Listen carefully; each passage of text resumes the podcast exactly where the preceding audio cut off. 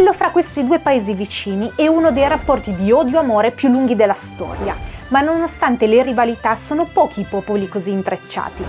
Il racconto di questa lunga storia di combattimenti, riappacificazione e alleanze inizia con Dante Alighieri, che nel Purgatorio della Divina Commedia incontra l'anima di Ugo Capeto, predecessore del re di Francia, a cui fa dire di essere radice di mala pianta. Si fa riferimento appunto alla famiglia reale francese. Questa rivalità prosegue sino ai giorni nostri, esprimendosi anche a livello calcistico. Un esempio sono gli indimenticabili mondiali del 2006, diventati famosi per la testata del francese Zidane all'azzurro Materazzi. La Francia è il primo paese UE per estensione geografica, seguita da Spagna e Svezia. Un paese complesso, ma con cui condividiamo diversi aspetti. Ecco tre aspetti che ci accomunano ai nostri cugini francesi. Per Italia e Francia la tradizione vitivinicola ha radici molto antiche. Queste due nazioni da secoli sono stati territori prediletti per la coltivazione e la produzione di vino e, in epoca moderna, anche l'esportazione. L'Italia è il primo paese esportatore al mondo, seguito dalla Francia e a chiudere il podio la Spagna.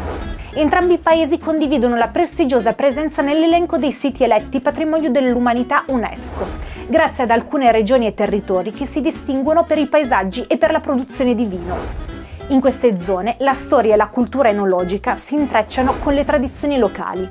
Tra i siti italiani ci sono Langhe, Roero e Monferrato in Piemonte, le colline del Prosecco di Conegliano e Valdobbiadene in Veneto e per chiudere la Val d'Orcia in Toscana, candidata anche le colline del Chianti.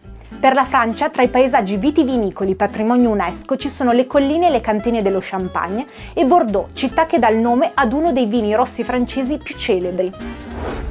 Il turismo è una delle principali fonti di guadagno, grazie alla loro arte, cultura e storia, ma anche grazie a paesaggi collinari splendidi e rinomate località marittime. La Francia è la prima destinazione turistica al mondo, con 89 milioni di turisti internazionali, e il Louvre è il primo museo al mondo per numero di visite, quasi 3 milioni. La Galleria degli Uffizi di Firenze e l'Italia invece si posizionano al quinto posto con 65 milioni di turisti nello stivale e quasi 2 milioni di presenze nel Museo Fiorentino.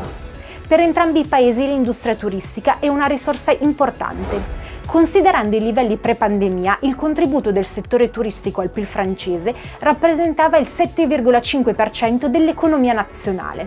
Per l'Italia genera più del 5% del PIL nazionale, percentuale che sale al 13% se si considera il PIL generato indirettamente. Francia e Italia, o più precisamente Parigi e Milano, condividono l'appellativo di capitale della moda. Nelle due città si trovano boutique, atelier prestigiosi, oltre che le griffe mondiali più celebri. Gli artigiani della moda italiani sono celebri in tutto il mondo, tanto che il 70% della produzione di alta qualità nella moda a livello mondiale viene fatto proprio nel bel paese, tra cui anche brand francesi come Yves Saint Laurent e Chanel.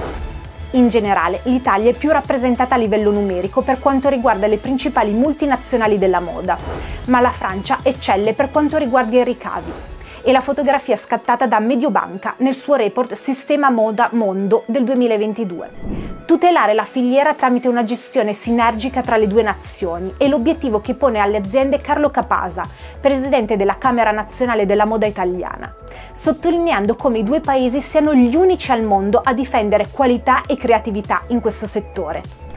Nonostante le sfumature culturali e le rivalità tra questi due paesi, nelle difficoltà e nei punti di forza l'Italia e la Francia hanno in comune molto più di quanto credano.